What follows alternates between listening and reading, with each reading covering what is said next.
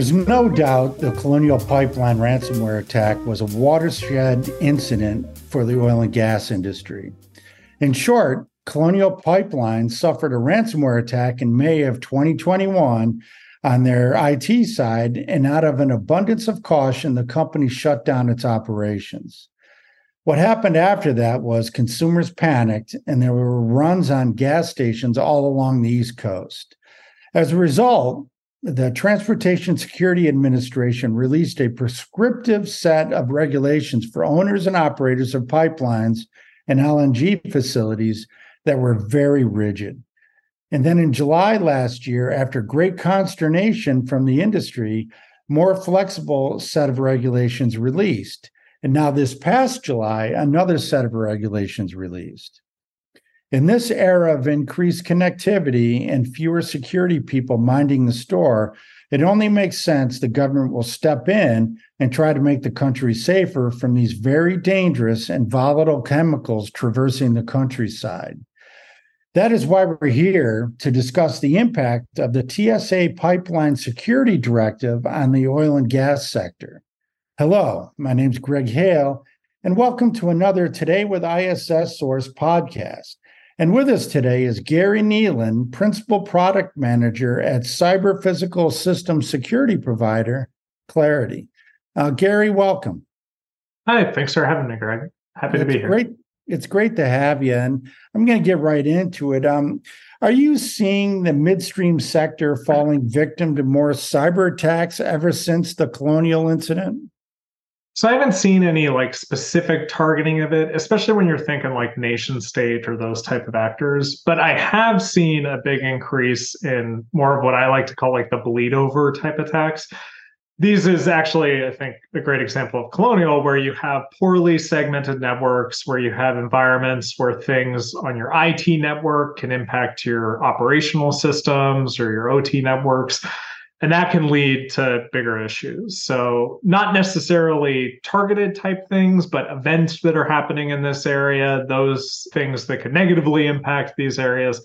I think those are definitely on the rise just as we see more and more of these systems connected and we're seeing uh, you know the impacts of these types of bleed over type attacks. Okay. Now obviously the uh, midstream connects upstream oil and gas to downstream. I mean that only makes sense. With these three areas, are they working together in terms of cybersecurity or are they working in more of a siloed environment?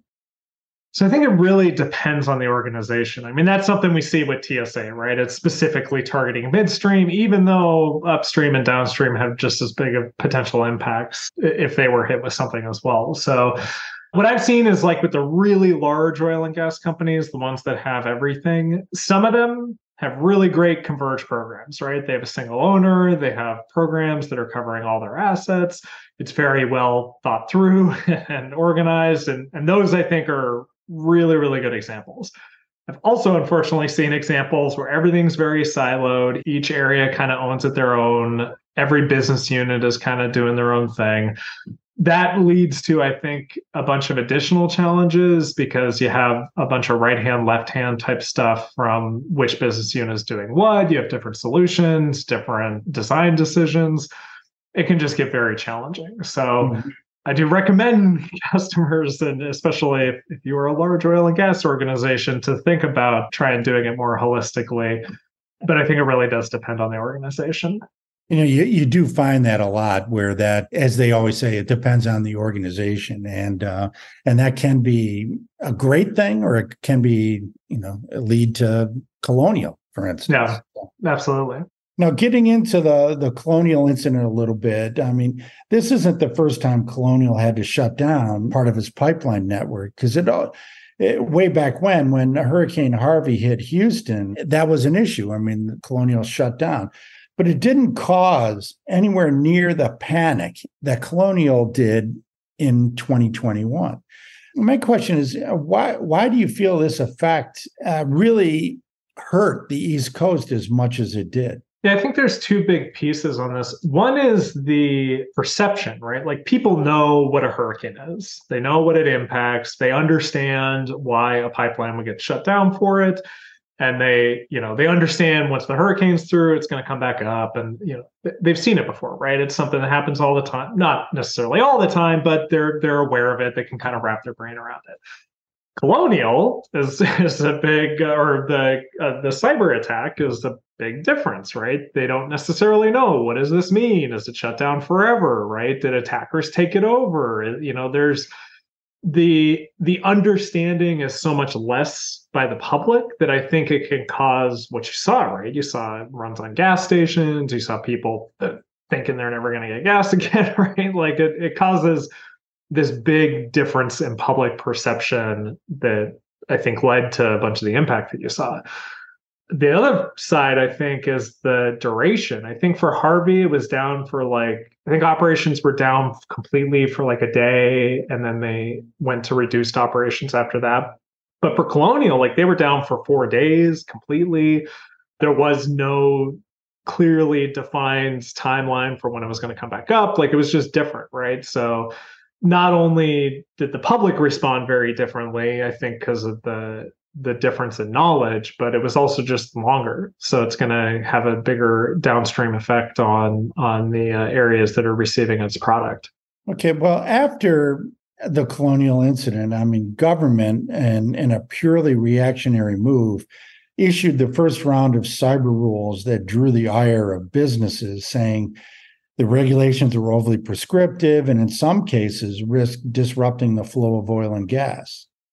Then last year, uh, TSA, uh, in July of 2022, TSA came out with a rule that offers uh, greater flexibility over security management and incident response. Then this past July, they updated it even more. I mean, could you explain the rule a little bit and how it really affects the industry? Yeah, absolutely. I mean, so my previous life to Claroty, I actually came from the industry side, not from oil and gas, but from power. I was actually a system engineer at a nuclear power plant. And I was there when something very similar happened. We had a big incident, cyber incident that ended up in the news and nukes. You know, got to Congress. We got a brand new regulation from the NRC. You guys need to go start doing cybersecurity on your OT systems. This is back in about 2007. It's funny how similar this all plays out, right? Big really uh, restrictive regulation comes out, industry turns around and says, wait a second, we can't really do this. How are we going to continue operating? Then there's a bunch of back and forth between the industry and the regulators as they all kind of figure it out and figure out what it's going to ultimately end up looking like. I think with this, we saw something similar, right? We had a very big incident, a lot of people asking questions on why aren't we securing these systems better? TSA gets tapped to go and put out this regulation. And now you're seeing the back and forth between them and the industry on what is it really going to look like in practice and how is it going to be audited? All this sort of stuff comes up. So mm-hmm. if you look at like these frameworks, it really talks about broad strokes like you need to put in these plans, you need to do these types of things. But at the end of the day, like it comes down to the industry and the regulators figuring out how do we actually do it right what does this look like on the ground so i think that's what we're seeing right now mm-hmm. what within the uh, the new version and uh, that released in july they're talking about uh, there one of the requirements is for a cybersecurity assessment plan that needs to be uh, they the TSA needs to um, assess it every year. I mean, what are you know, can you give some of the requirements for the, these plans? Yeah, definitely. So again, like your implementation plan is just going to be how do I actually meet the requirements, right? If you if you look at any of these regulations like this or NERC or the NRC regulations or even the stuff you see in Europe, right, with like ISO 99 and the NIS2 standards, those basically give you broad targets, right? Like you need to do segmentation, you need to identify your critical assets, you need to do access control, you need some sort of monitoring solution, right? It's not super prescriptive. It's not going to say, go deploy Claroty, right? Hmm. I, I, say that, right? I say, okay, you need a monitoring solution. Claroty is here to help. But your implementation plan is saying how we actually need that. So the TSA regulation says you need a monitoring solution. Your implementation plan says we deployed Claroty for that. And here is our quarterly report that says all the incidents that were in Claroty and all the assets that we identified, all that sort of thing. And that's really how you show to the regulator that you're meeting their requirements. Mm-hmm. So it's mm-hmm. kind of that back and forth between the, the industry person and the, the regulator. I know with NERC CIP, there are penalties, uh, you know, fines and that kind of thing. I mean, what kind of penalties do organizations face if they don't meet these requirements? Yeah, so what I've seen right now is all like monetary fines and stuff against organizations. I think we're going to see it as we start seeing audits start happening and see what the TSA is going to do in NERC it actually goes all the way to they'll shut you down, right? A, a NERC CIP will shut down a plant, shut down an organization over uh, cybersecurity requirements. So I don't know if that's going to happen with the TSA requirements. I think we're going to see this evolve even more. I mean, again, we even saw this in the regulation, right? Where there have been multiple passes at this. You've seen multiple versions of this regulation. I think the same thing's going to happen when we start talking penalties because TSA starts trying to shut sites down and the industry pushes back really hard. Like I, I think you're going to see these fights start playing out. So I think at the beginning, you know, monetary fines definitely. I don't know if it's going to go all the way to licensing stuff and and ability to even operate, but it's definitely something to watch. Like I, I think that's going to be the next uh, next phase of this as we start seeing audits roll out.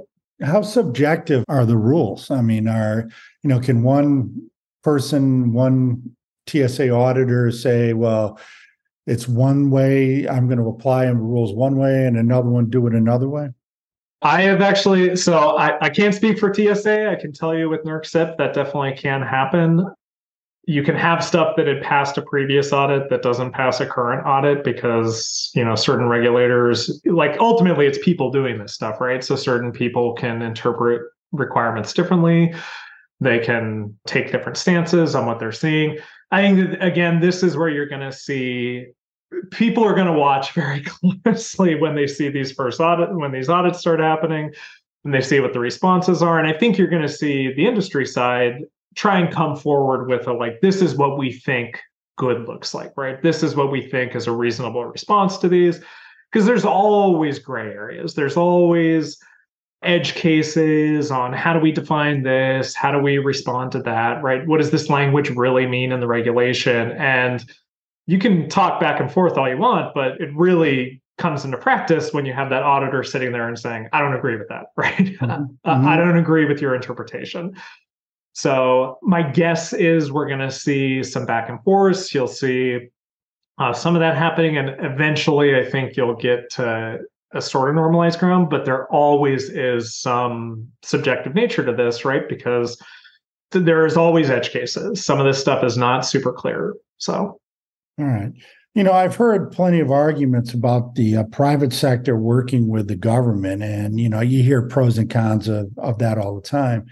But it seems that when the private sector really balked at the first round of of these you know really rigid uh, TSA regulations. The government listened and they actually worked together. I mean, and it seems like it was, but I mean, do you find that that was the case in this instance? And are they continuing that kind of dialogue?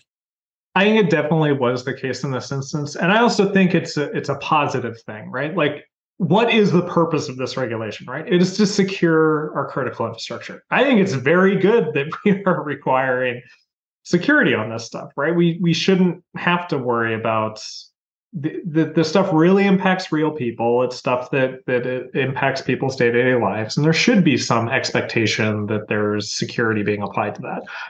On the flip side, the industry folks know how to actually do this. They have experts on their side that know how to do security. They are total experts in how their architectures work and how their eh, and how their facilities operate you know what they can do what they can't do all this sort of stuff so i think it has to be a partnership between them again i think this is what we saw with NERC-CIP, and i think at the end of the day it led to a very secure power system. Like if you look at our power producers in the united states especially like our nuclear ones they're highly secure. We're not seeing cyber incidents on our regulated uh, power industry.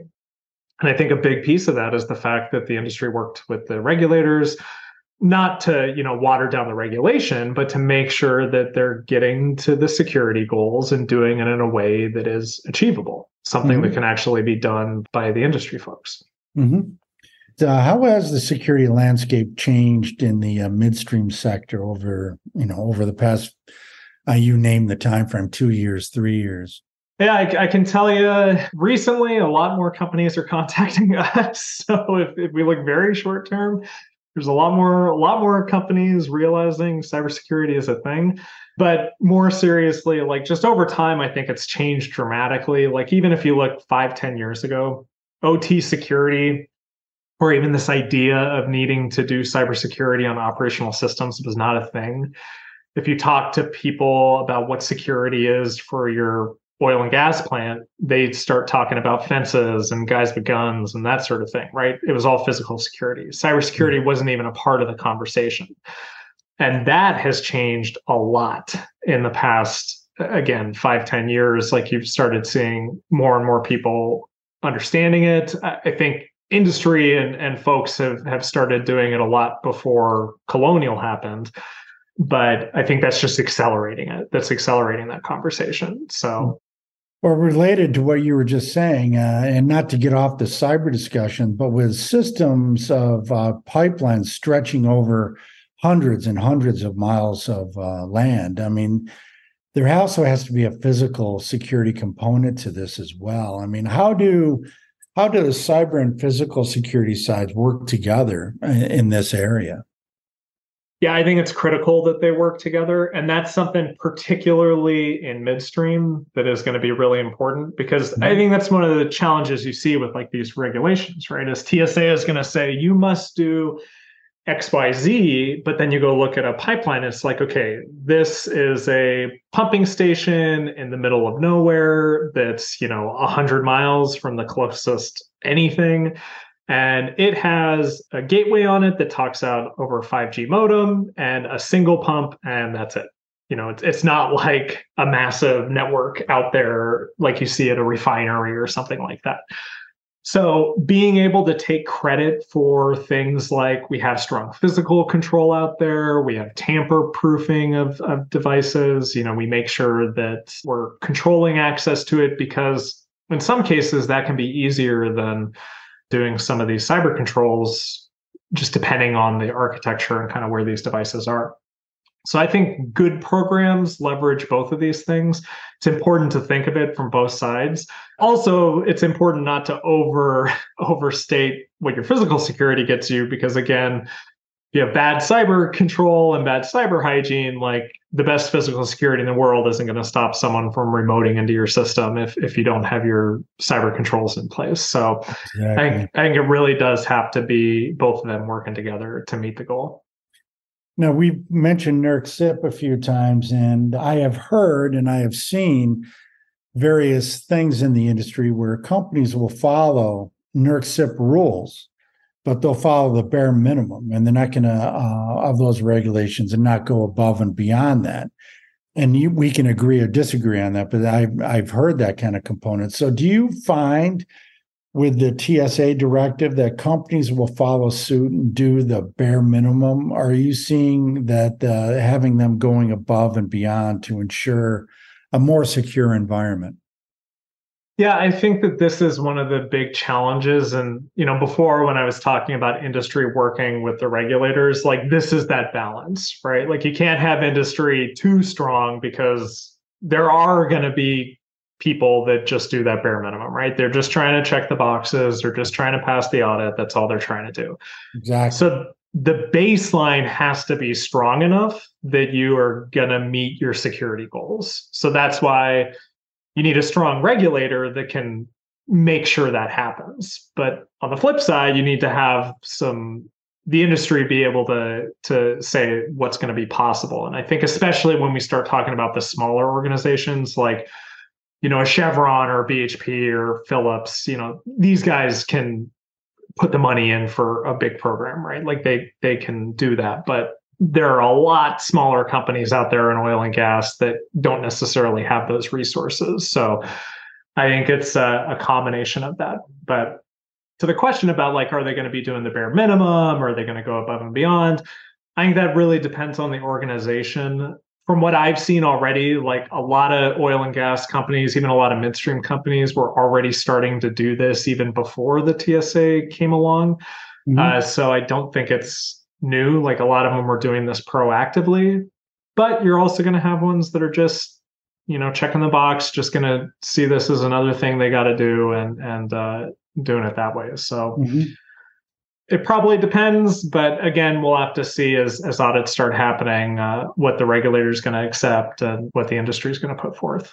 Now, uh, Colonial was a ransomware attack, and uh, are you seeing that as being the top type of attack hitting the industry, or are there any others? And along with that, are you seeing like these being more attack gangs or ransomware gangs or, or nation states looking at this particular sector?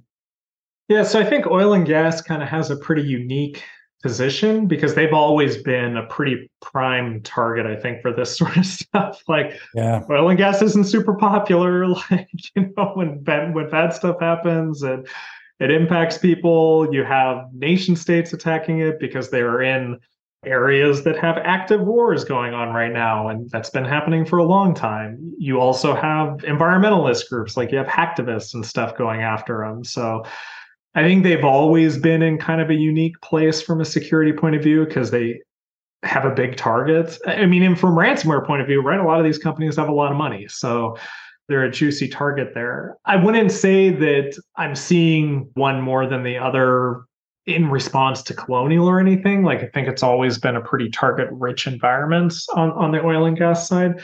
Mm-hmm. What I will say is ransomware in particular has gotten incredibly more sophisticated in the past couple of years. Like you have like ransomware for hire now, you have groups that you can get basically buy a kit to deploy a ransomware campaign and they'll give you support. Like you can call up a a help desk person for you know help with your ransomware. Like it's insane. They're like real companies operating out there. So that in particular i've seen get a lot heavier.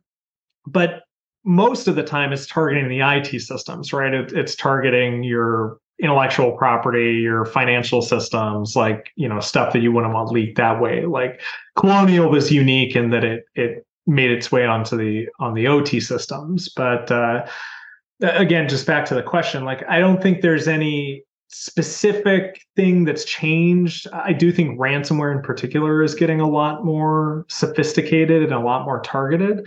But oil and gas has always been a prime target for everything under the sun. So mm-hmm. that I think is still very much out there. Mm-hmm. Now we uh, we always like to leave our listeners with um, you know some kind of best practices to follow. Um, so, w- what should organizations do to protect protect themselves against any kinds of attacks? Yeah, so I think visibility is probably a great starting point. I mean, that's one of the things I normally have conversations with customers about and with people that I've talked with is that you got to know what you have. You need to understand what all your equipment is, and you need to know what it's doing within the environment. So, getting that strong baseline, I think, is critical for anything else you're building out. Because if you're going to try and go do vulnerabilities, or you're going to try and do segmentation, or you know whatever, you need to know what you have at your facilities to be able to do that as a starting point. So, I think that's something that's really critical. And then if you look at like all these regulations, again, the TSA is is slightly different than NERC CIP, which is different than ISO 99, which is different than all these other ones, but they all have broad strokes, a lot of the same things, right? It's going to start with identifying your critical assets, putting up some types of access control, right? Putting up a fence, some, whether it's firewall, DMZ, whatever, something to protect those assets and then start monitoring them, right? Putting in a tool, ideally you go with Claroty, but there are others out there as well. But you put in something to uh, start looking for changes to the environment, look for attacks, look for uh, things that could negatively impact the environment. Those are all things that I think are really good, uh, really good starting points. Mm-hmm. It also seems like the um, if you have a good, solid security plan or security program, you would meet the the minimums anyway of what the TSA is talking about. Is that would that be a fair to say? Yeah, I think a, a, lot of these companies, the ones that have already been proactive, like there's always going to be the questions of documenting it and the you know the artifacts you have to give to the regulator and how that works. But from a practice point of view, like a lot of these organizations are already doing the things they need to do, right? They're they have their security controls in place, they have identified the critical assets, they've put in segmentation or or those type of things. The issue with the regulator always becomes well how do we document that? How do we show yeah. it to them? Because ultimately if, if you're not documenting it you're not doing it as far as the regulator is concerned. So that becomes a, a big piece of it. But yeah like if you're already proactively doing security before this started like you're probably in a pretty good place because again a, a, lot of these are the same type of things that i think you hear from any of these for again NERC NIST, the NIST CSFs, you know, any of these, they, they all have broad strokes, a lot of similar things. Mm-hmm. Okay, well, that is about all the time we have for now. Gary, thank you. I appreciate you taking the time to talk with me today. Yeah, very happy to. It's a very interesting topic, I think very timely. So happy to have the conversation. Okay, so for uh, Gary Kneeland and Claroty, this is Greg Hale saying thank you for listening.